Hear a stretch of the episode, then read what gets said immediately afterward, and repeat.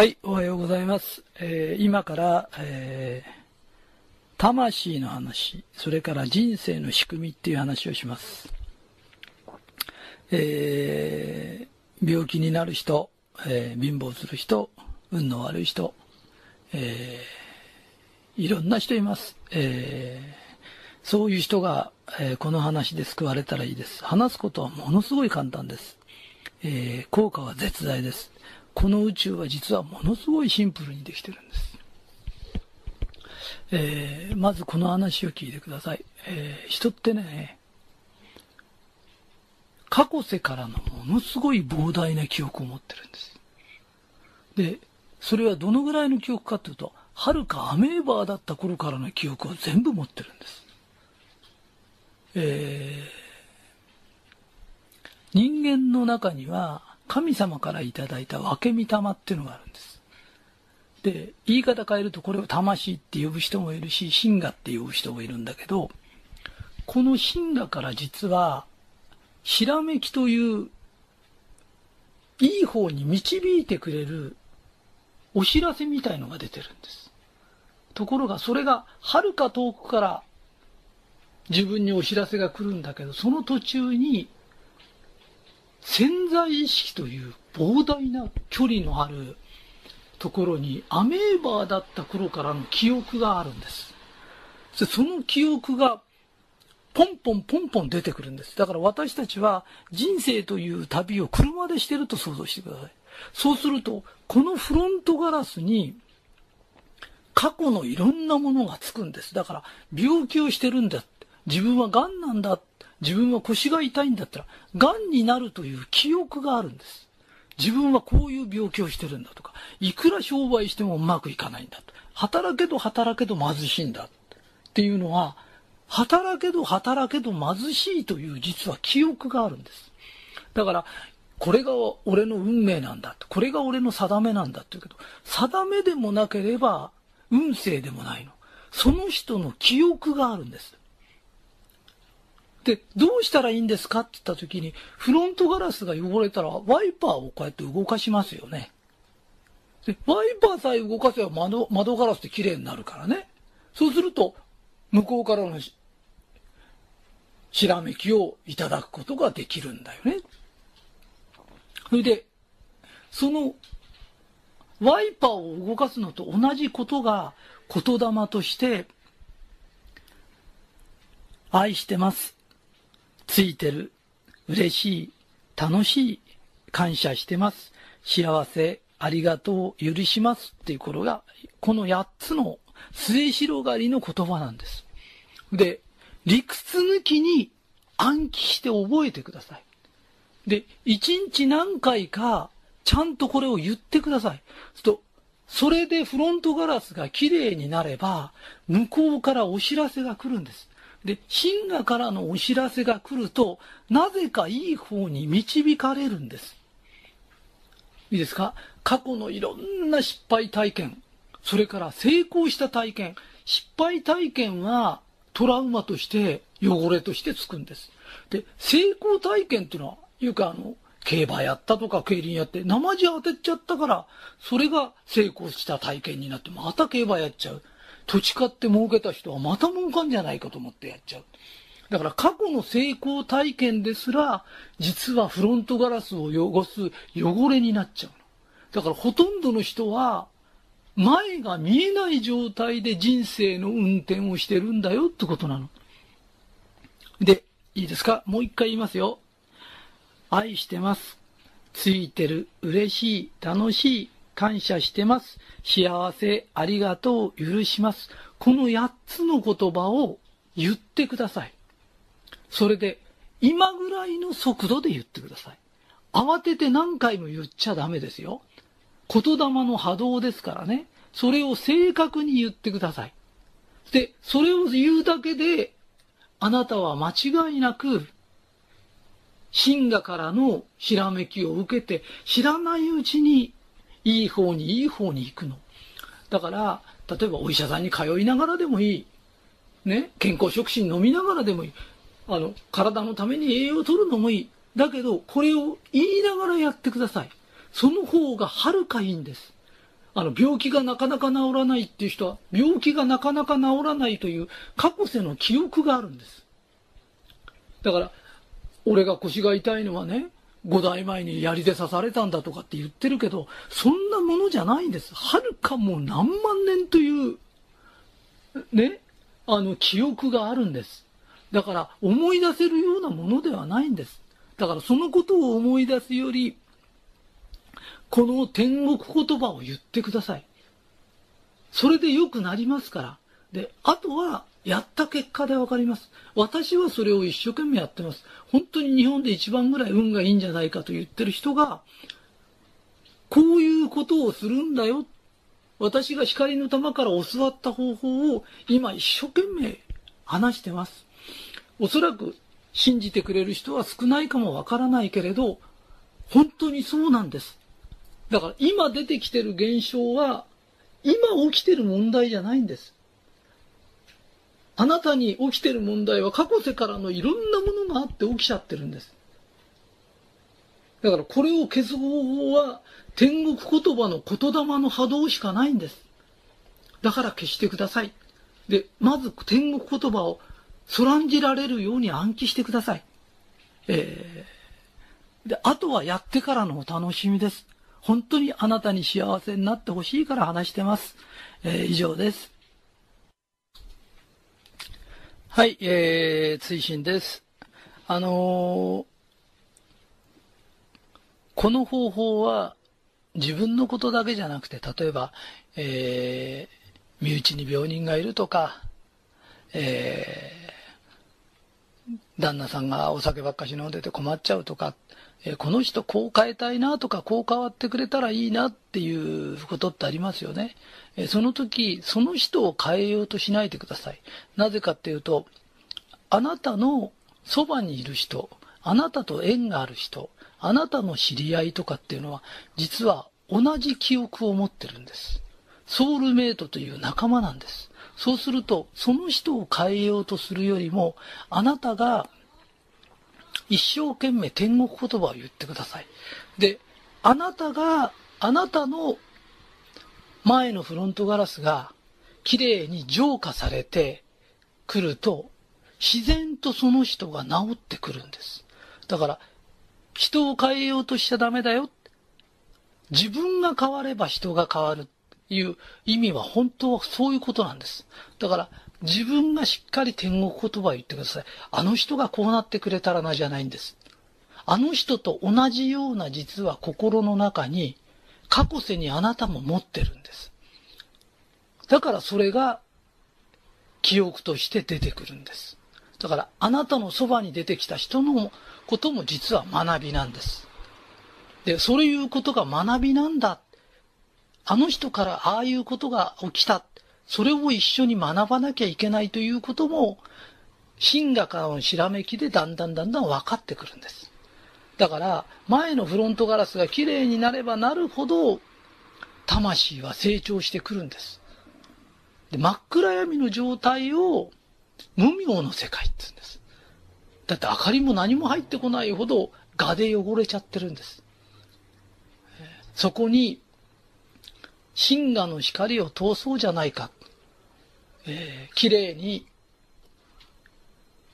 フロントガラスを掃除して、前を見、前から光が入るような生き方をしよう。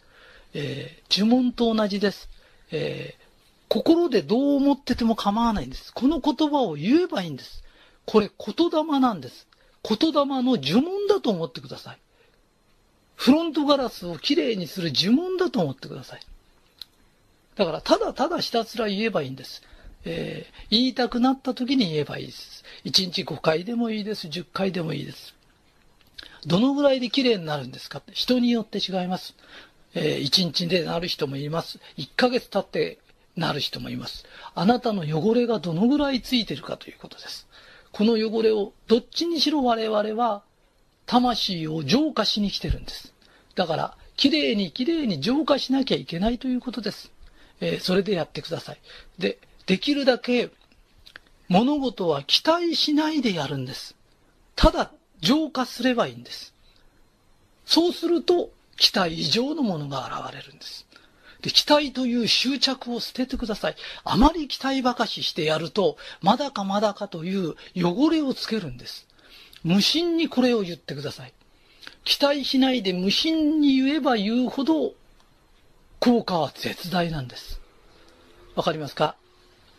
期待という執着というゴミをあまりつけないでください。それでひたすら1日5回とか10回とか言いたくなった時言ってください。えそれで効果絶大です。あなた以外の人、あなたの周りの人のためにもなります。だからやってみてください。以上です。健康や美容に役立つ言葉がありますでしょうか？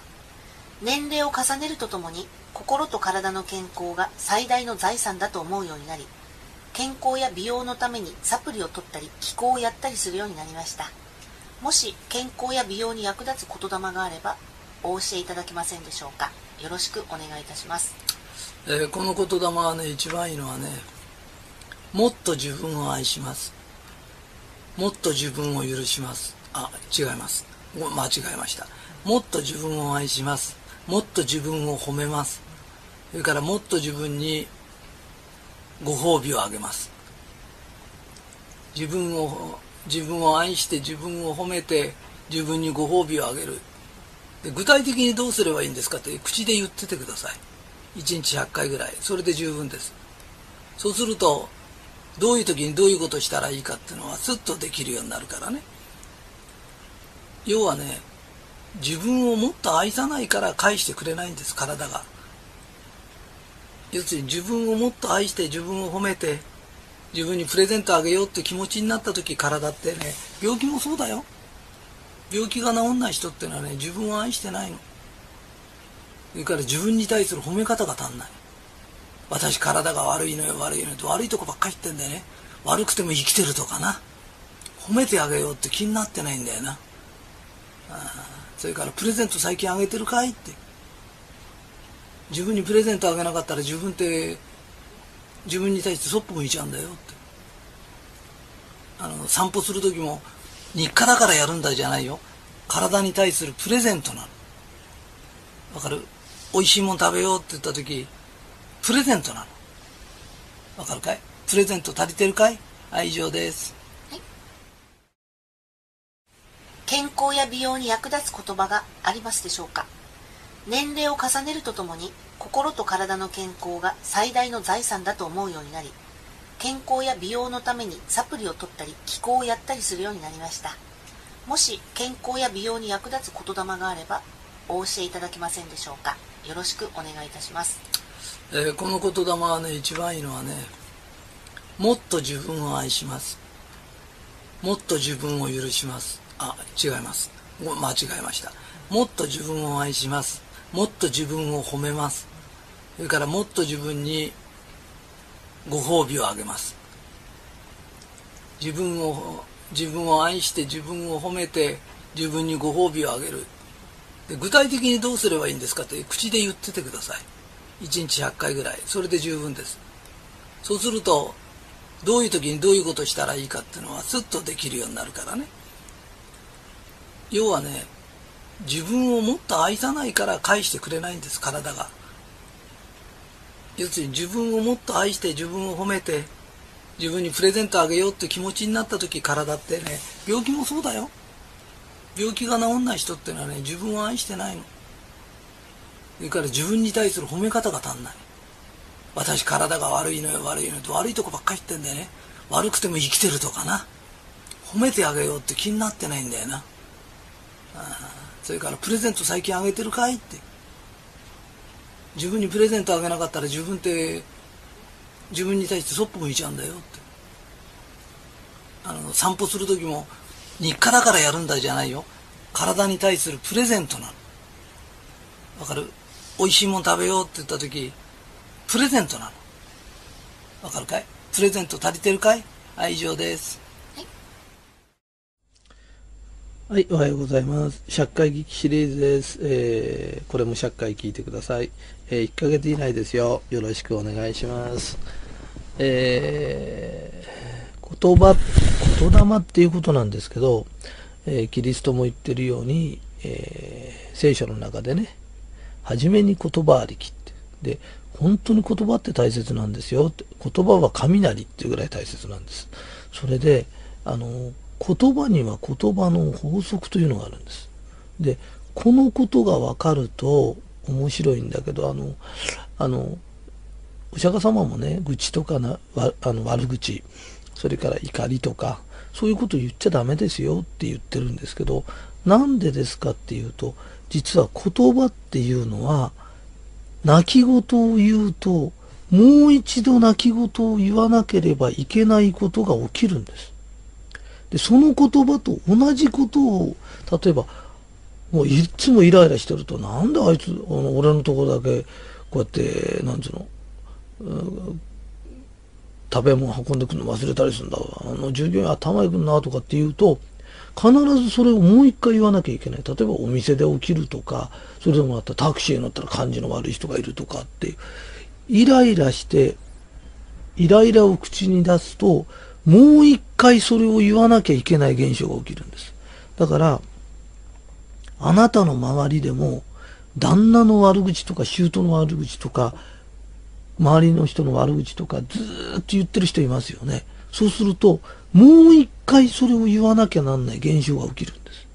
だから、ありがたいねとか、まあうちの会社はほら、ついてるっていうことを広めて、ついてる神社があるぐらいだからね、ついてるついてるって言ってると、ついてると、また言いたくなっちゃう現象が起きるんです。で、時々、言いたくないような現象が起きます。ついてないって言いたくなっちゃうような現象が起きます。これが神様の試験って言うんです。で、これを答えを出して、それでもついてるって言うと、とんでもないぐらいのついてることが起きちゃうんです。あの、松下幸之助さんがね、若い頃あの、まあ、船の水上バスみたいのがあって、それに乗ってた時に、あの、船員さんの人がね、船の横をこうやって歩いてたの。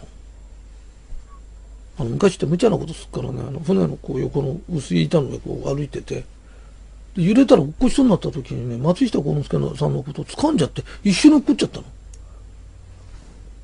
の。ねそしたらその時に松下幸之助さんは、俺みたく、そんなにね、泳ぎもできない。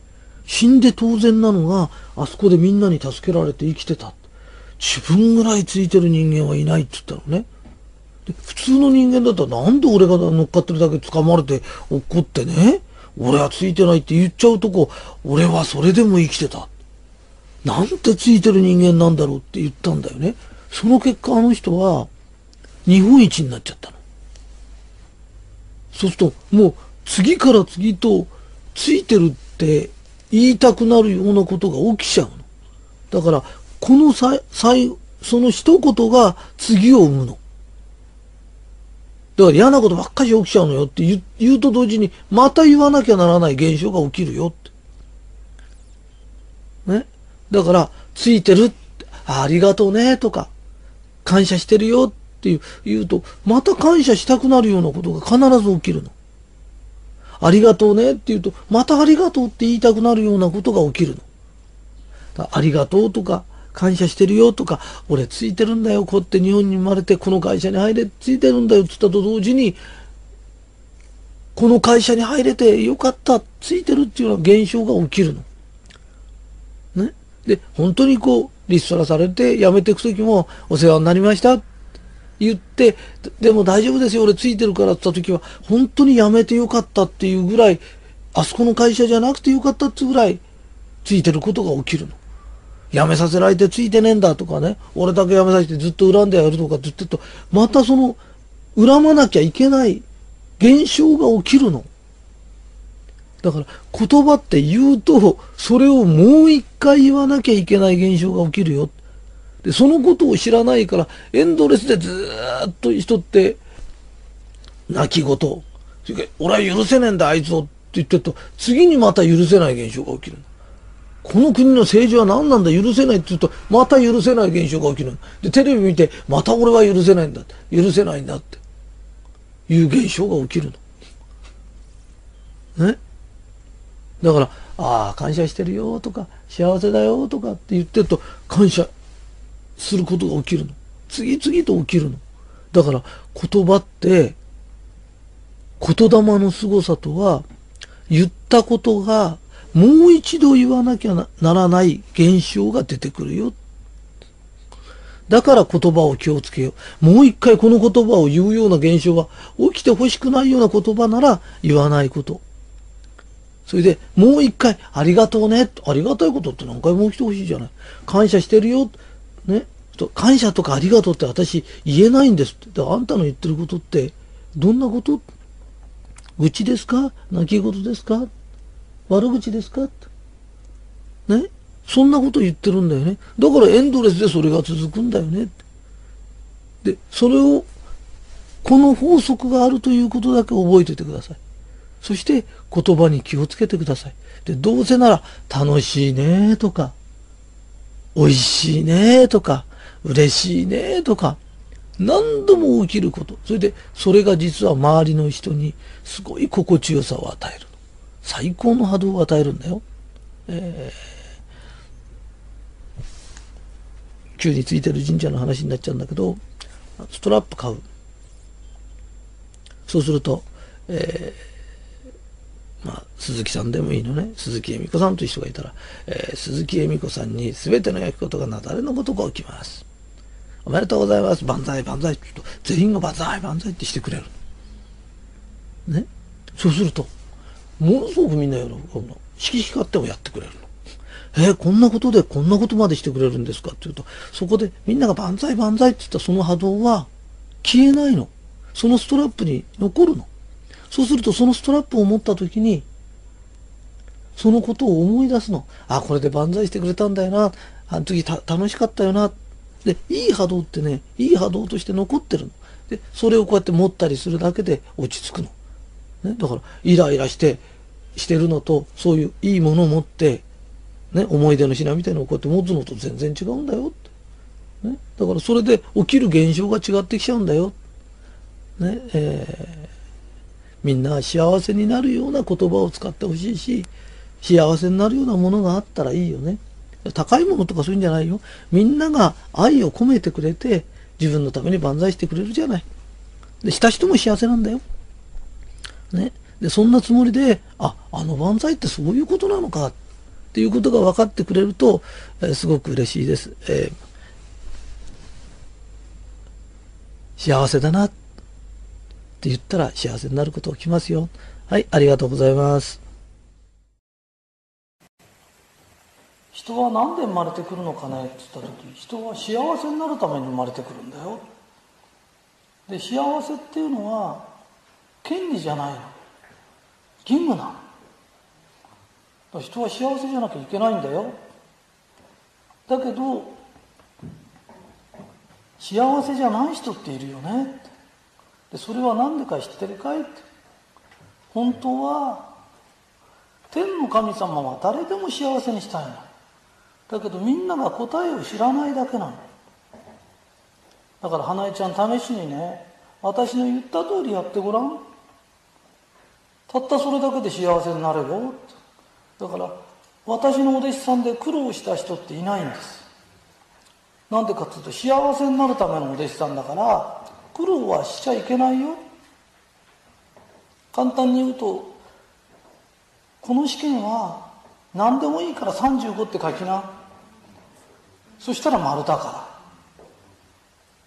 次は60って書きな。そしたら丸だから。で私は常に答えを教えちゃうんです。普通の人は自分で考えてみなとか。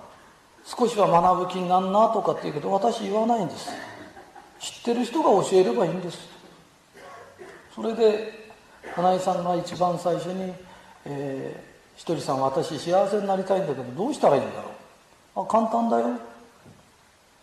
どうすればいいか分かります？幸せになる方法。花井さん分かるって私から教わったんじゃない何 自慢げに言ってんだねまず幸せになるコツっていうのは艶なんです。顔の艶出すことなんです。真相の人と服装な人がいる。顔が真相で幸せになることはできないんです。その代わし服装で嫌な人生を送ることはできないんです。それで顔の層っていうとみんな、えー、ここにほくろがあるとか目が離れてるとかくっついてるとかね。丸顔だとか四角だとか言うけどそんなのどうでもいいんです。顔立ち好みですから。そんなことはどうでもいいんですよ本当に。一番問題は艶があるかどうか。それでこれがまた不思議なんだけどえー、後でこちらに花井さん来てますからね。もし、えー、誰か言ってもらうとあこのぐらいの艶のこと言うのか、えー、よく艶をこう出すんだよってこう見つけてあげるのね。ああよくなったって。その場は言うの。その人。で次の日会うとまたガサガサの顔してる。そういう人ってずっと貧乏してずっと苦労してる。本当にそうなの。でねちゃんとその艶を守った人で幸せにならなかった人って一人もいない。本当に艶なの。だから艶ってすっごく大切なんだよ。だから何回も何回も艶出してね。でそのうち幸せになると艶が出てきちゃう。最初はおいでやなんかならなきゃなんない。ね。あの、えー、売れてる女優さんでもそう。それからね飛ぶ鳥を落とすようなあの男の人でもそういう人のね奥さんでもそう。肌のカサカサの人とかいないよ。本当に人相って大切なの。で一番最初に教えたことは何ですかって言った時お弟子さんになって一番最初に教わったことが艶を出すんだよ。そして艶出して、ね、そしたらそれだけでお仕事やってたんだけどお客さんの数がどんどん増えてく。るでみんなも「花江ちゃん最近艶いいね」とか言ってくれるようになる。で嘘みたいだけど本当にそうなの。だから何やってもうまくいく人といかない人がいるの。えー、普通ね普通だと艶がない。いい人は艶がある。で普通以下になってくるとどうなるか知ってる？顔にねすすみたいなのがついてる。本当にねあの人最近くすぶってるってくすぶるって顔にすすがついてるみたいな。だからどんどんどんどんまあ言葉は悪くてこれは後でどうなっちゃうのかどうか知んないけどほらあのねやりたくてやってんじゃないんだけどホームレスの人みたいにいるよね。ああいう人って顔がくすぶってて顔洗ってないからじゃないんだよ。本当に洗ってもダメなの。うん。本当にね層が出てくるのね。だからまずこれよしな。そしたらすごくね良くなってきて。私の10人の弟子さんに一番最初に教えたことって艶なの、ね、その頃は、えー、大宇宙霊だとか言ってなかったらもっとすごい簡単な話でね。それでその次にねもっと幸せになりたい。で結局私のお弟子さんもほらまあ、いくら聞いてもタダだってこと知ってますから どんどん聞くのね。でもっと幸せになるのよひとりさん。どうしたらいいの？先ほどの和美さんでも何でもみんなそう。えどうしたらいいの？この人に全ての良きことが雪崩のごとく起きます。一日100人いるんだよ。それを1000日続けるんだよ。これを1000日修行。その1000日修行してごらん人の幸せを願い出すと人相が変わってくるの、えー、テレビでニュースってニュースでいいことってめったにないでしょ？あれなんでかっていうと人の不幸を聞いてって喜ぶ人がいっぱいいるからなんだよ。で人の不幸は蜜の味とかっつってそんなのが蜜の味に、えー、ここにはそういう人いないけどでも本当にそうなの。でも人の幸せを願うようになってくると今度中からにじみ出るように光が出てくる。だからまずそれやりなって言ったらやり始めて2日か3日でもういいことがどんどん起きてくる。だから艶出して人の幸せ願うでたったそれだけでうまくいくんですかっていくんです。ね？えー、人の腹探したってしょうがないじゃない。それよりね人の幸せ願う。ねえ一日こうやってカウントしながらやってるとねすごく楽しいよ。でうちの弟子さんたちそういうことしてたんです、えー、それからね、えー、もっと幸せになりたい。でその時なん花江ちゃんもっと幸せになりたいの？それだとしたらその頃の花江さんはね茶色い服とかそういうの好きだったの。花江ちゃんね、えー、同じ2000円で服買うなら明るい色の買いな。女性は特に花だよ。花がなんで草の色してんの？なぜ花が土の色しちゃうんだい？それから明るい色のを買うのと同時にブローチとかつけなきゃダメだよ。で私もほら気前のいい人だから言った以上はね「花井さんちょっとおいで」って言って「何言うの何何ですか」えー、このなこの中から好きなのを自分のお金で買いなさい。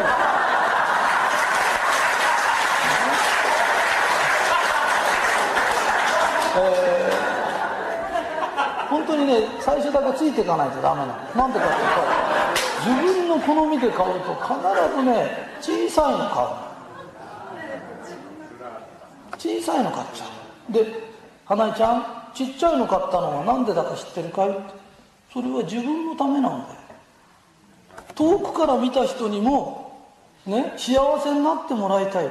花江ちゃん自分のためにおしゃれしてるんだよ。それじゃダメだよ自分が明るい服着るのも世の中明るくしたいから。ここにブローチつけるのも人様のためにつけるんだよ。自分のためにするおしゃれはいくらお金かけてもエゴなんだよ。だからそんなことはいけないよ。それと女の人って観音様と同じなの。いくら精神的な勉強しようが何しようがあんまり地味だとそういう人に憧れないの。人が憧れるような格好しなで憧れてついてきた人に精神的な話しなだから観音様ってすごいおしゃれな、えー、阿弥陀様っているでしょ、えー、阿弥陀如来っていうのがいるんだけど如来の下が、えー、菩薩。菩薩はえー、阿弥陀様ぐらい偉くなると、えー、タオルみたいの巻いてそれで済ましちゃってね、タオルだかなシーツだか知んないんだけど、えー、しゃれっ気ないんですよ。だけどそれだと近づきがたいの。と途中にね菩薩というくらいがあるんですだから菩薩さんっていうのはもう本当に着飾ってて綺麗な。だけど必ずここにね眼前に置いて弥陀の教えを忘れるってここに阿弥陀様くっつけたの。だから私はこういう格好してるけど自分のためだけのおしゃれじゃありませんよって言ってるんだよね。だからしっかりおしゃれしようね。でおしゃれするとまた幸せになる。不思議なんだけど男の人でもそうだよ、ね、よく指輪指輪も何もしてなくて持ってないのって言うと「いやタンスにあるんです」とかって「タンスは指輪しないの」指輪は指にするんだよ、ね、だからそんなことがそんな話なのだあそれか本物とかっていりませんよ。あの光ってればいいんだよ。サバサバでもガーダでも何でもいいんだけど。ダメ？ダメ？生臭いからダメ？えー、えー、本当にね700円とか800円とかでねいくらでも売ってるんだようんあのね本物でそういうのひけらかそうって言ってんじゃないの。ね、花としてきれいに咲けばそれでいいんで、ね、本物だ本物だなんて気にすることないよ人様のためにするおしゃれだよっていうことなのねそれであとまだ続くんだけどもっと幸せになりた。いいや今連続で話すとね急だけど間は空いてんだよ。間は何ヶ月か空いてるんですよ。でそのこと消化しちゃうとやっぱり次に行きたくなる。で私のね教えることって辛いことが一個もないの。世の中で一番世界で一番辛い修行があの高野山の千日かよあこれ比叡山だ。比叡山の千日解放っていうのがね世界で一番きつい修行なんだけど私の修行はね世界で一番ね緩いの、えー、お腹いっぱいになると断食始めて腹減るとやめるとかだから弟子になりたがる人が多いのよ、えー、ひとりさんさーっと世の中って不幸な人と幸せな人っていっぱいいるよね。で不幸な人はなんで不幸になっちゃうの？幸せの人はなぜ幸せなの？いいことばっかし続く人と悪いことばっかし続く人がいるよねそうするとそれどういうことなの？花江さんも聞き出すとしつこい人ですから、えー、私が言うまで喋ってます。それでうんそれってね言葉なんだよ。えー、初めに言葉ありきって、えー、ヨハヨハネの福音書っていうのがあって聖書に書いてあるのね。初めに言葉ありきって書いてある。でその言葉なんだよ。神様ってやることうつなんだよ。意外って。ヨハネの福音書に書いてあるんだけどいろはし18文字も48文字なんで48の音と書いてヨハネというで言葉が本当に最初なんだよっていうことを粋な計らいでね、えー、してくれてるんだけどいいことばかしが続いてこの言葉を言ってると天国に行ける言葉とこの言葉を言ってると悪いことが連続して起きてそのまま地獄に行けるという言葉がある。それで悪いことが起きてる人間って必ずこれを言ってるから、えー、昔思い出して書いてきたんですけどそのうち、えー、もしかするとついてる神社でくれるかも分かりません。天国に行ける言葉ついてる。嬉しい楽しい。感謝してます。幸せありがとう。これをいつも言ってる人がいるの。でこれじゃない言葉があるの。まっすぐ地獄へ行けるという。まっすぐ迷わず行けるんですよこれ。浮遊霊にもなれないぐらいまっすぐ地獄行けるぐらいの言葉。不平不満愚痴泣き言悪口文句それから心配事。それでね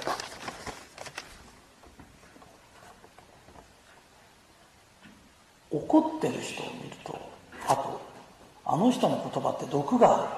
それからあの人毒吐くよって言うけど実は人間って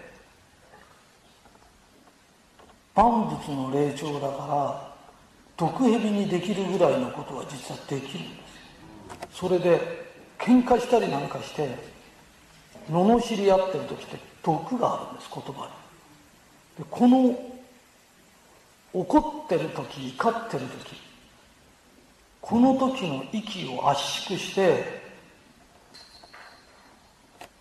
調べるととんでもない毒性がある。注射したら人間がイチコロで死んじゃうぐらいの毒は。だから夫婦で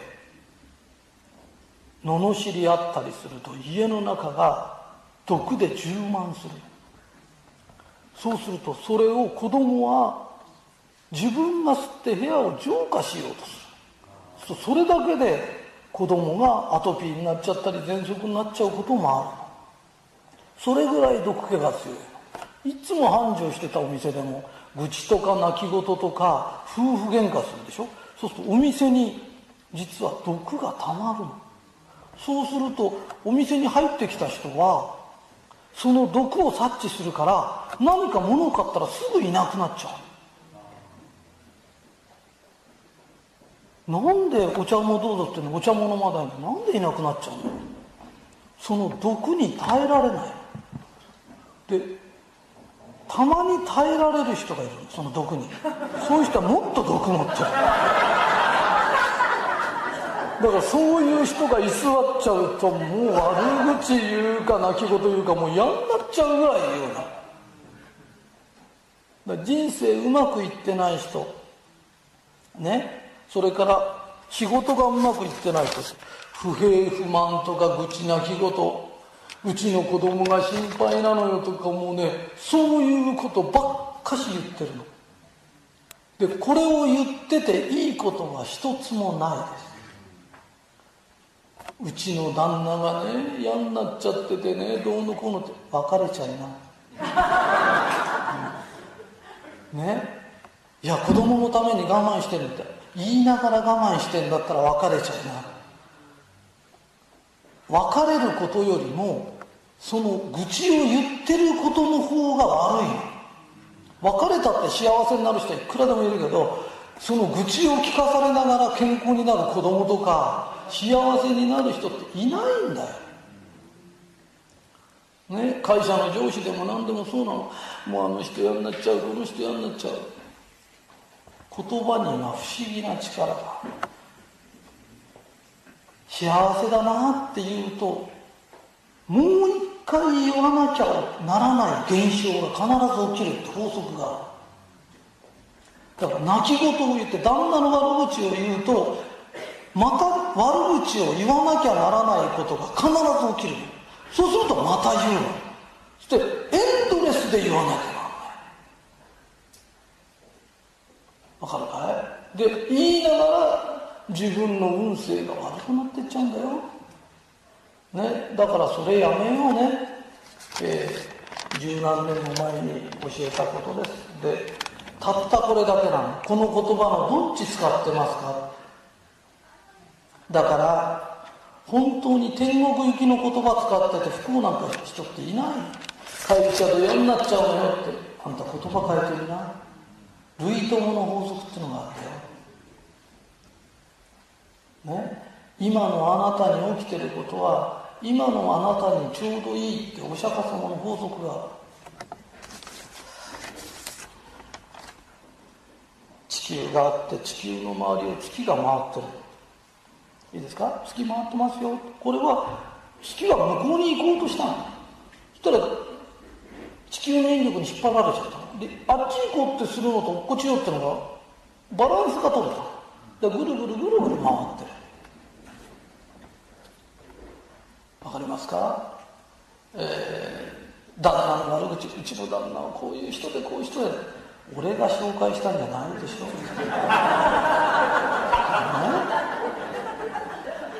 だからあなたにブスブスブスブス言ってる旦那もよくないけど見ず知らずに初めて会った俺に旦那の悪口ずっと言ってるっていうのはあんたね釣り合いが取れてんだよ。だってあの釣り合わざるは不仲のもとっつって釣り合ってなかったら不仲になって必ず切れてっちゃう。会社の悪口でずっと言ってることじゃあやめればっていややめるということはできないんですよねだから会社の悪口言っててもやめることができないあんたにとってぴったりの会社なんだよ。今のあんたにちょうどいいの。でこの世の中今のあんたにちょうどいいことしか起きないんだよ。でもし変えたかったら言葉変えな課長がガミガミ怒鳴るんです。ね？そうすると課長は自分を抑えられないんだよね。であんたはよそ行って課長の悪口言うのが抑えられないんだよね。だからぴったりで釣り合ってんだよ。でそれよりも言う言葉変えてごらん。それだけで変わっちゃうから。本当に現象が変わっちゃう。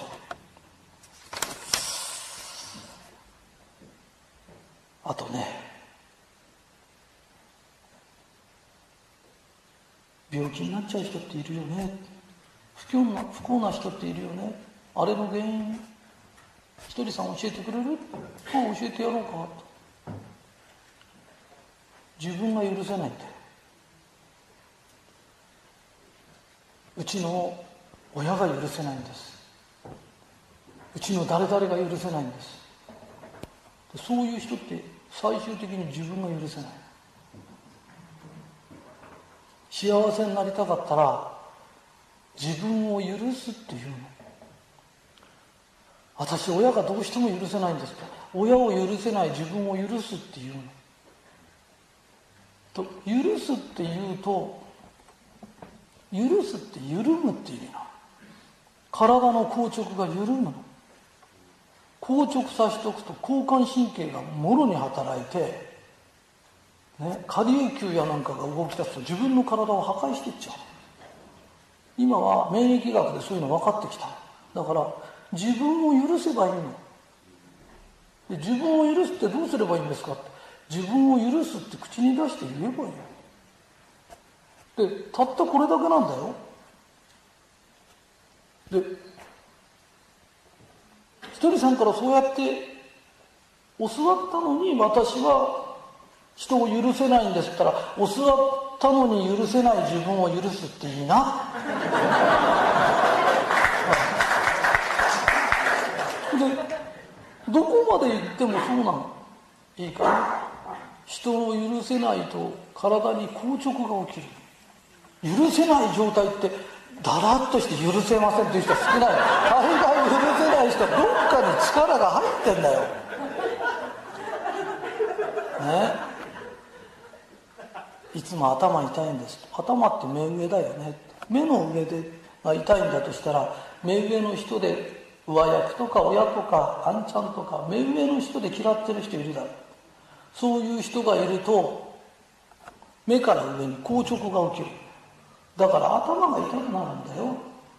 だからそれよしな首が痛いんです。首って頭と胴体でつなぐとこなんだよ。だから人間関係。人間関係でトラブってたり腹立ててると首が痛くなるよ。ね。それは同級生でもいいんだよ。同じぐらいの人たちのことでもそう目下の人に腹立てると腰が痛くなる、えー、子供のこととかね。自分より下の人間に腹立ててで怒ってぐっと押さえて私は何も言わないのってぐっと押さえるとそれどこ行くと思うって。その怒りをぐっと押さえると腰に溜まっていた。私は言っちゃってんですって言うと言っちゃってると腰も痛くなった上に相手の恨みもかくと。こういうことなんだよね、うん、たったそれだけ、えー、この前の仙台にちょうど行ったらね、えー、政治家の人が来てね、えー、なかなか偉い仕事で、えー、衆議院議員のテレビ出てえー、生に言うと差し支えからですね。でその人が手のここに膨れができこれは何の因果でしょう？それは自分の手先で使ってる人。部下の人で腹立ててる人いるでしょう？本当はねどっちが女性とか男性とかねあるだんだんだんだんねこういうことも本当にね起こるとどうなるとかよく因果因果って因果って怖いんじゃないのよ。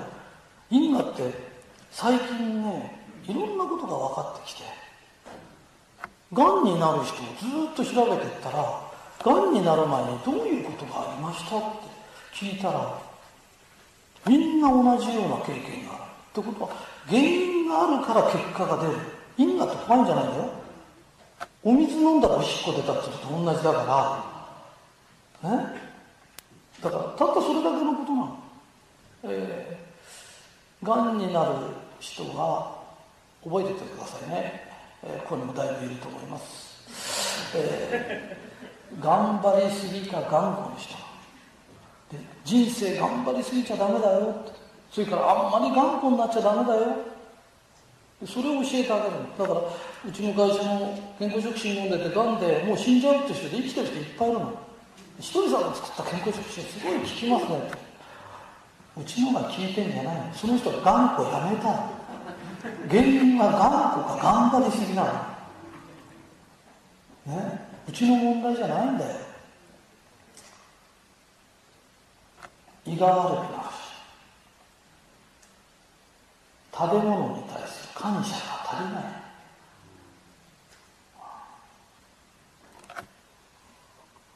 人がガッと傷つくようなことを平気で言っちゃうとね。知らないでね。先ほど俺も知らないで人傷つけちゃうでも知らなかろうが何だろうが人のこと傷つけると超やられちゃう。でそれに頑固とか頑張りすぎが加わると腸がんになっちゃう可能性が圧倒的に高い。じゃあ肺がんはどうなんですか？って肺がんっていうのはね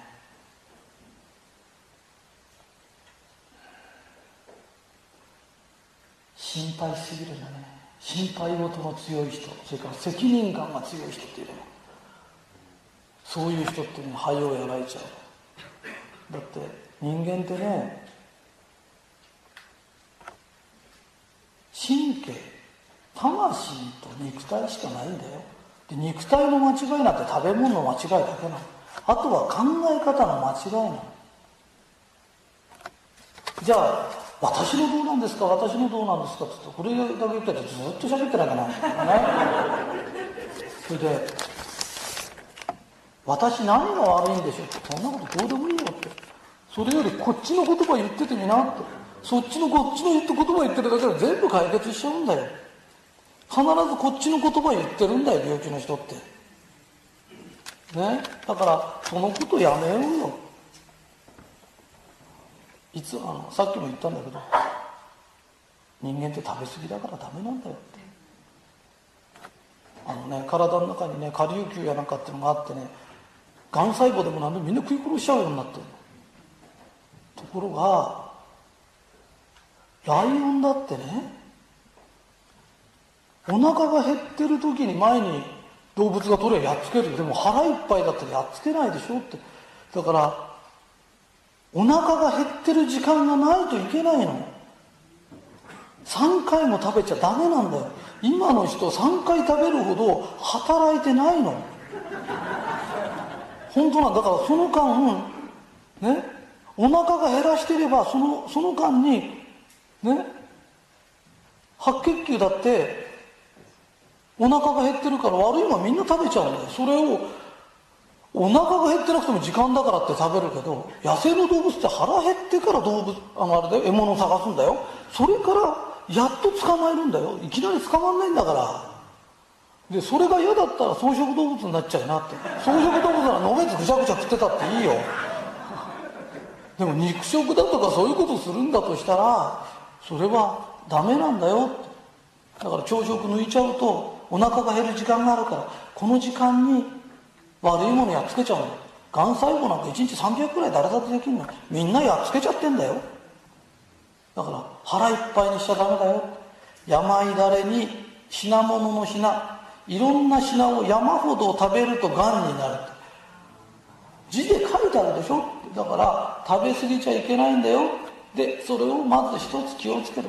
それから人間は足を使って何万年も生きてきたから足を使わないとダメなの。いくら便利になっても足を使わないと病気は治らないようになってるだから1日20分20分なら5分ずつじゃない。続けて20分歩くの。薬っていろんないい薬出てるの。本当に薬は効くのよ。じゃあなんで病人はそんなに増えちゃうんですか？モルモットで実験した時は聞いたんだよ。だけどモルモットあの丸い中でカカカカカとあ運動してんだよねでモルモットにがん細胞を植え付けてこれは治ったから聞いたって言うけどモルモットはがんじゃなかったんだよそれに無理やりがん細胞を植え付けたんだよねだからもともと元気なんだから聞くよただみんなは食べ過ぎの上に運動不足なんだよだからどんないい薬が開発されたって効かないんだよ。だから本来はみんな効くから承認されてんだよ。効く薬がこんなにあるのになぜ効かないんだよ食べ過ぎなんだよって。その食べ過ぎやめてあと歩くの。ね？それで人の悪口言ってる暇があったら人の幸せ願うの。でこれだけでいいの。でうちのサプリメントが効くんですか？昔みたく玄米食べたりしてないしハウス栽培のもんだからね？ミネラルやなんか足んなくなったらそれ入れてそれを補ってるだけなの。じゃそれで治るんですかって。運動不足してたら治んない。黒いの車が偉くなって家の前まで迎えに来るんですそれはいいけど病気するぞって。本当にそうだもん。ね、だから人間ってお腹減らす時間があって運動してそれで「ついてるね」とか「ありがたいね」って言ってればそれでいいんだよねって。で私がお弟子さん取った時に一番最初に教えてた話ってこういうことなの？でこれを一つずつやってたの。えー、なんか私だけ長くなっちゃってちょっとずるしてるようで、えー、申し訳ないんですけど、えー、なんか人当たり話せたような気がします、えー、この話も、えー、100回聞いてくださいどうもありがとうございます。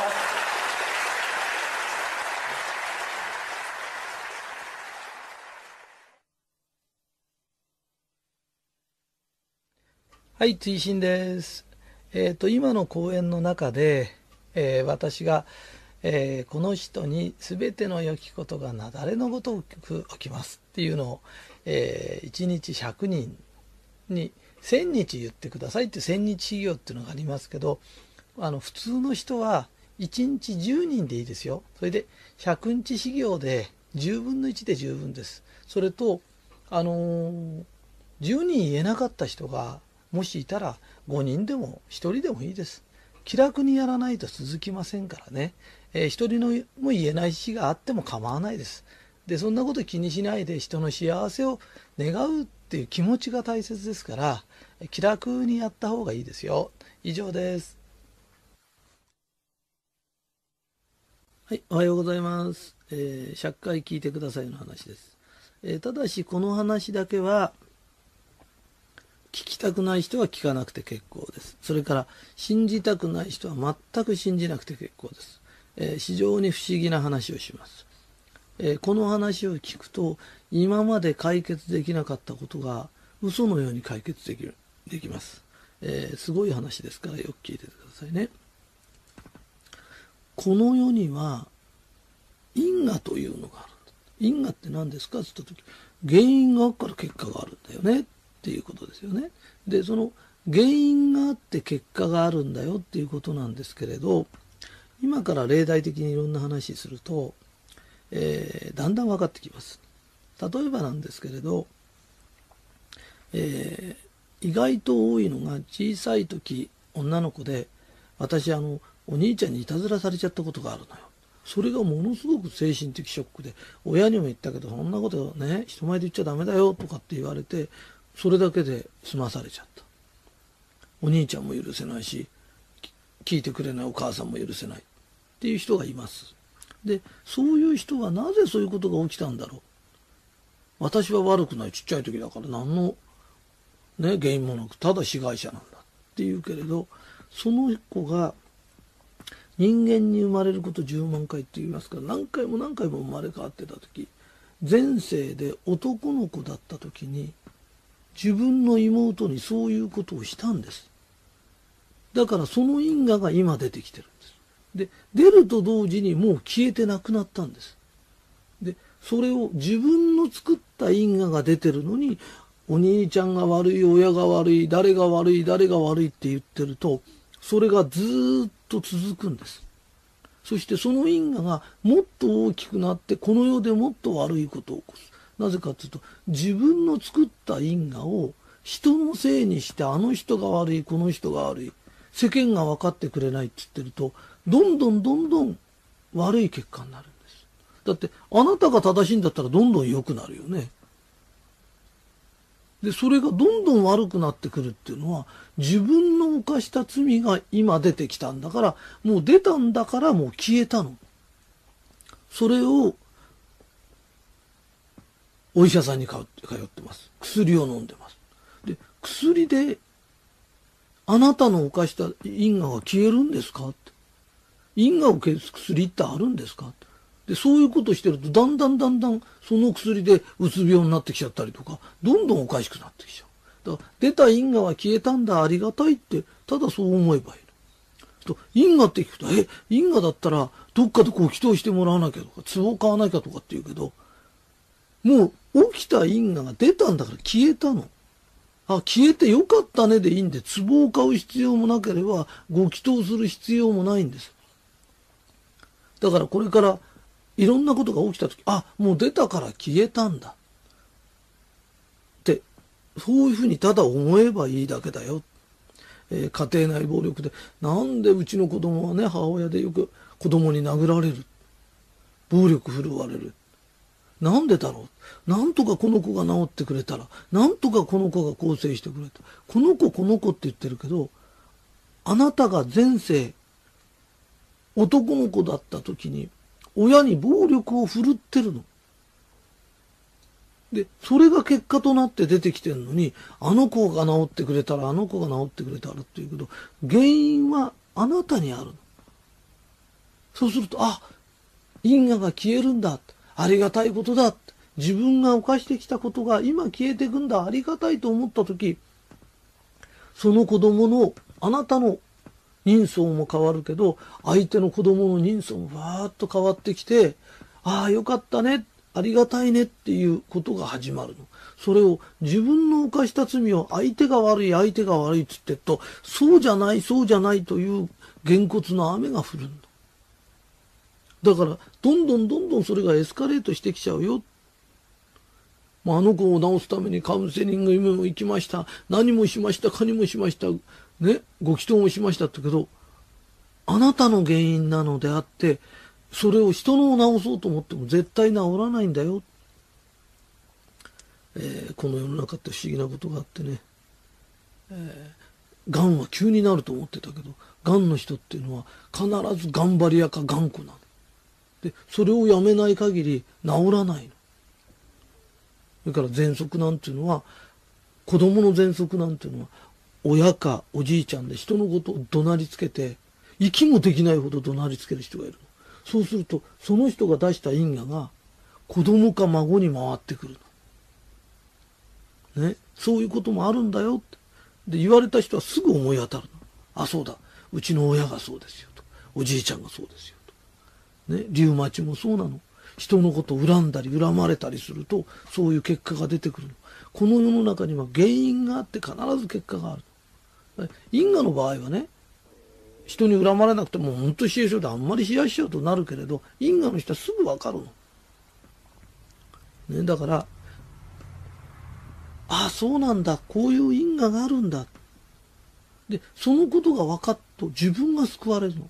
で、自分一人が救われると、地獄で苦しんでる自分の先祖が一人救われるの。で、あなたそうじゃないよ。こういう考え方してごらん。こういうことがあるんだよ。原因がないことが起きるわけないじゃないかって。一人教えてあげて、その人が一人救われると、また先祖で苦しんでる人が救われる。それで自分も幸せになり、周りも幸せになり、先祖も幸せにできる。で、こういう話を聞ける人は特別選ばれた人なの。で、特別選ばれた人には特別の考え方をして、また特別にやらなきゃいけないことがある。やらなきゃいけないって何ですかって言った時、そういうことが起きた時、ああ、これで因果が消えたんだと思い、また人にこういうことを教えるということだよ。わかるかい？ね。この世が修行だからね。あの、変な神様の勉強しろとか滝に打たれるとかって言ってるんじゃないんだよ。起きたことが、ああ、嫌なことが起きたからついてるとかついてないじゃないの。よく、嫌なことが起きた時ついてるって言ってごらんってどういう意味ですかと。嫌なことが起きた時はもう起きた時点で因果が消えてるの。だからよかったねなの。それを、そのことに対してブスブスブスブス文句言ってって、それが引きずって、そのちっちゃい嫌なことの種を、せっかく消えたものを、今世でまた大きくしちゃうの。それが因果作りなの。因果を作っちゃって子供に渡す人と、きれいきれいに消していける人がいるんだよ。夫婦の中でもなんでうちの旦那ああいうことしてああでこうでって言うけど、それはあなたが夫だった時に奥さんにそういうことをしてたの。自分が何もしてないのにそんなこと起きるわけがない。で、私はしてないしてないって今世してないんだよね。前世にしてるから起きるの。人の魂ってずっと続くんだよ。えー、自分は学歴がないから学歴ですごく馬鹿にされるんです。それは前世であなたが学歴があったり学問があった時、学歴のない人、学問のない人必ず馬鹿にしてたの。そういう態度をとってたから今出てくるんだよ。だって同じ学歴がなくたって、そんなこと何も言われない人っていっぱいいるんだよ。なぜ自分は言われるんだろうなぜあの人はあんなこと言うんだろう全くあいつは嫌な人間だ。それで、自分が学歴がなくて、馬鹿にされる人って自分が学歴があった時、人を馬鹿にしてたんだよ。それを今自分が馬鹿にされるからって、それはあなたが起こしてきた原因なのに、子供に無理やり勉強して学問がないとこんな辛い思いするぞとかって言うけど、そうじゃないんだよ。あなたが起こした問題があなたに今返ってきてるだけで、これは俺の起こした問題だよって。ね。お前、子供にな、お父さんはそういう過ち前世で犯したから、今因果が消えてこういうこと起きてるけど、お前は学問を持っても人を馬鹿にするようなことするなよとか、ね？お父さんの因果はお父さんが消すからなって、そういう気持ちね。それが一番正しい気持ちなんだよね。だからそういう気持ちで世の中見てみると今まで解決できなかったことが全部できてくる。なぜこんなことが起きるんだ？俺は被害者だって。俺がやったんだよ、前世で。だから今消えていくんだって。ああ、ついてるよなって。本当にありがたいねって。どんどん出てきてもいいよ。どんどん消していっちゃうから。だってで出てきたことに対して、たった一言、俺が前世でやったことなんだよ。ありがたいね。この一言がどんどんどんどん消していくの。それをなんでだろう、なんでだろう？俺、私は被害者だ、俺は被害者だ。あいつが悪いんだ、あいつが悪いんだって言ってると何にも解決できないの。それが運勢を悪くし、自分の体まで壊してきちゃう。それより自分を救い、先祖を救えるような生き方が一番いいよね。えー、このお話を何回も聞くと、後ろにいる守護霊が、そうだそうだ、先祖がそうだそうだ、ね。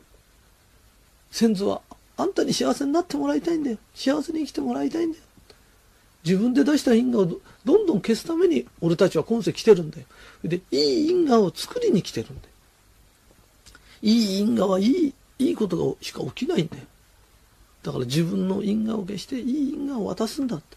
みんながそうだそうだっていう喜びの声が湧き上がってくる。それで、見る目が変わって幸せになれる。えー、私はこのテープは本当にいいテープだと思います。ただ、信じたくない人は信じなくていいです。これは、あの、強制できるようなものじゃないです。えー、私もあったかい気持ちで入れたつもりです。えー、聞ける人は100回聞いてください。ありがとうございます。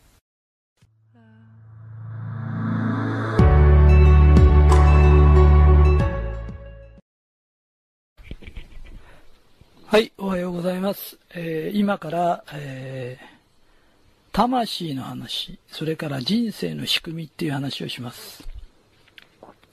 えー、病気になる人、え、貧乏する人、運の悪い人、えー、いろんな人います。え、そういう人が、え、この話で救われたらいいです。話すことはものすごい簡単です。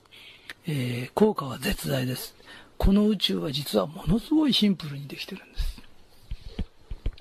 えー、まずこの話を聞いてください。えー、人ってね、過去世からのものすごい膨大な記憶を持ってるんです。で、それはどのぐらいの記憶かというと、はるかアメーバーだった頃からの記憶を全部持ってるんです。えー、人間の中には神様からいただいた分け御霊っていうのがあるんです。で、言い方変えるとこれを魂って呼ぶ人もいるし、神我って呼ぶ人もいるんだけど、この神我から実は、ひらめきという、いい方に導いてくれるお知らせみたいのが出てるんです。ところがそれが遥か遠くから自分にお知らせが来るんだけど、その途中に潜在意識という膨大な距離のあるところにアメーバーだった頃からの記憶があるんです。その記憶がポンポンポンポン出てくるんです。だから私たちは人生という旅を車でしてると想像してください。そうすると、このフロントガラスに過去のいろんなものがつくんです。だから病気をしてるんだ。自分は癌なんだ。自分は腰が痛いんだったら、癌になるという記憶があるんです。自分はこういう病気をしてるんだとか、いくら商売してもうまくいかないんだと。働けど働けど貧しいんだっていうのは、働けど働けど貧しいという実は記憶があるんです。だから、これが俺の運命なんだ。これが俺の定めなんだって言うけど、定めでもなければ運勢でもないの。その人の記憶があるんです。で、どうしたらいいんですかって言った時に、フロントガラスが汚れたら、ワイパーをこうやって動かしますよね。で、ワイパーさえ動かせば窓、窓ガラスって綺麗になるからね。そうすると、向こうからのひらめきをいただくことができるんだよね。それで、その、ワイパーを動かすのと同じことが言霊として、愛してます。ついてる。嬉しい。楽しい。感謝してます。幸せ。ありがとう。許します。っていうことが、この8つの末広がりの言葉なんです。で、理屈抜きに暗記して覚えてください。で、一日何回か、ちゃんとこれを言ってください。と、それでフロントガラスが綺麗になれば、向こうからお知らせが来るんです。で、シンからのお知らせが来ると、なぜかいい方に導かれるんです。いいですか？過去のいろんな失敗体験、それから成功した体験、失敗体験はトラウマとして汚れとしてつくんです。で、成功体験っていうのは、いうかあの、競馬やったとか競輪やって、生地当てちゃったから、それが成功した体験になって、また競馬やっちゃう。土地買って儲けた人はまた儲かんじゃないかと思ってやっちゃう。だから過去の成功体験ですら、実はフロントガラスを汚す汚れになっちゃうの。だからほとんどの人は、前が見えない状態で人生の運転をしてるんだよってことなの。で、いいですか？もう一回言いますよ。愛してます。ついてる、嬉しい、楽しい、感謝してます。幸せ、ありがとう、許します。この8つの言葉を言ってください。それで、今ぐらいの速度で言ってください。慌てて何回も言っちゃダメですよ。言霊の波動ですからね。それを正確に言ってください。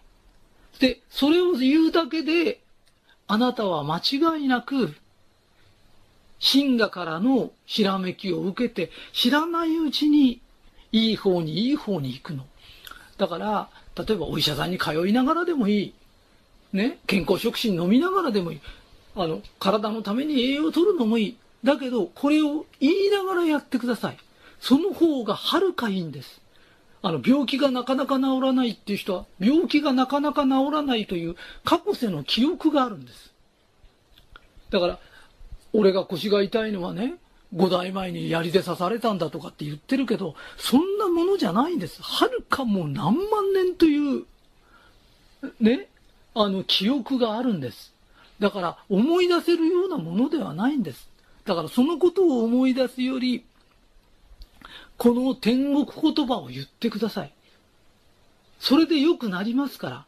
で、あとは、やった結果でわかります。私はそれを一生懸命やってます。本当に日本で一番ぐらい運がいいんじゃないかと言ってる人が、こういうことをするんだよ。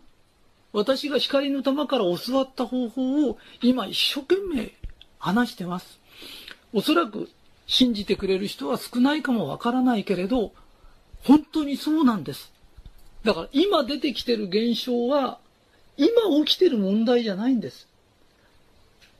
あなたに起きてる問題は過去世からのいろんなものがあって起きちゃってるんです。だからこれを消す方法は天国言葉の言霊の波動しかないんです。だから消してください。で、まず天国言葉をそらんじられるように暗記してください。えー、で、あとはやってからのお楽しみです。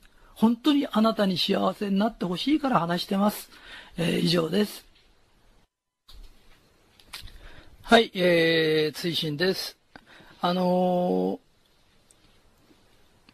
この方法は自分のことだけじゃなくて、例えば、えー、身内に病人がいるとか、えー、旦那さんがお酒ばっかし飲んでて困っちゃうとか、えーこの人こう変えたいなとか、こう変わってくれたらいいなっていうことってありますよね。その時、その人を変えようとしないでください。なぜかっていうと、あなたのそばにいる人、あなたと縁がある人、あなたの知り合いとかっていうのは、実は同じ記憶を持ってるんです。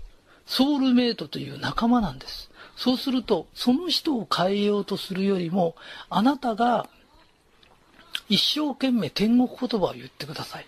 で、あなたが、あなたの前のフロントガラスが綺麗に浄化されてくると、自然とその人が治ってくるんです。だから、人を変えようとしちゃダメだよ。自分が変われば人が変わるっていう意味は本当はそういうことなんです。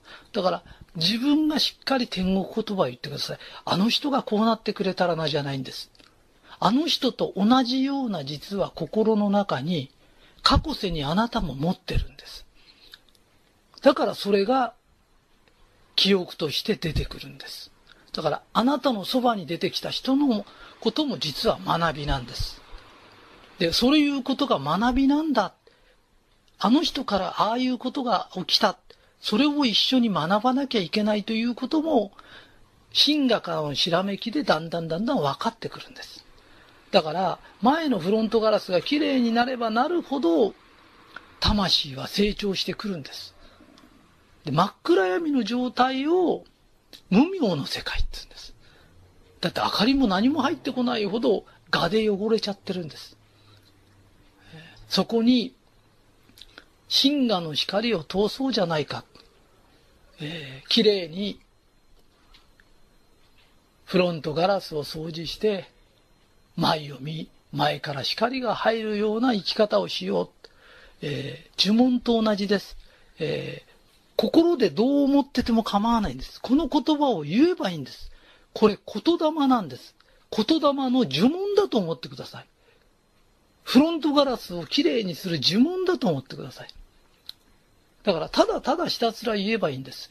えー言いたくなった時に言えばいいです。1日5回でもいいです。10回でもいいです。どのぐらいで綺麗になるんですかって人によって違います。えー1日でなる人もいます。1ヶ月経ってなる人もいます。あなたの汚れがどのぐらいついてるかということです。この汚れをどっちにしろ我々は魂を浄化しに来てるんです。だから、きれいにきれいに浄化しなきゃいけないということです。えーそれでやってください。で、できるだけ物事は期待しないでやるんです。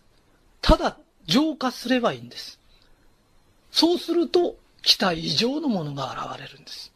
で、期待という執着を捨ててください。あまり期待ばかししてやると、まだかまだかという汚れをつけるんです。無心にこれを言ってください。期待しないで無心に言えば言うほど、効果は絶大なんです。わかりますか？期待という執着というゴミをあまりつけないでください。それでひたすら1日5回とか10回とか言いたくなった時言ってください。えそれで効果絶大です。あなた以外の人、あなたの周りの人のためにもなります。だからやってみてください。以上です。健康や美容に役立つ言葉がありますでしょうか？年齢を重ねるとともに心と体の健康が最大の財産だと思うようになり健康や美容のためにサプリを取ったり気候をやったりするようになりましたもし健康や美容に役立つ言霊があればお教えいただけませんでしょうか？よろしくお願いいたしますえーこの言霊はね、一番いいのはね、もっと自分を愛します。もっと自分を許します。あ、違います。間違えました。もっと自分を愛します。もっと自分を褒めます。それからもっと自分にご褒美をあげます。自分を、自分を愛して自分を褒めて自分にご褒美をあげる。で具体的にどうすればいいんですかって口で言っててください。1日100回ぐらいそれで十分ですそうするとどういう時にどういうことしたらいいかっていうのはスッとできるようになるからね要はね自分をもっと愛さないから返してくれないんです体が要するに自分をもっと愛して自分を褒めて自分にプレゼントあげようって気持ちになった時体ってね病気もそうだよ。病気が治んない人ってのはね自分を愛してないの。それから自分に対する褒め方が足んない。私体が悪いのよ悪いのよ。と悪いとこばっかり言ってんだよね。悪くても生きてるとかな。褒めてあげようって気になってないんだよな。それからプレゼント最近あげてるかいって。自分にプレゼントあげなかったら自分って自分に対してそっぽ向いちゃうんだよって。あの散歩する時も日課だからやるんだじゃないよ。体に対するプレゼントなの。わかる？美味しいもん食べようって言った時プレゼントなの。わかるかい？プレゼント足りてるかい？はい以上です、はい、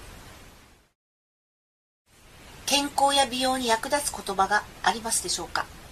年齢を重ねるとともに心と体の健康が最大の財産だと思うようになり健康や美容のためにサプリを取ったり気候をやったりするようになりました。もし健康や美容に役立つ言霊があればお教えいただけませんでしょうか。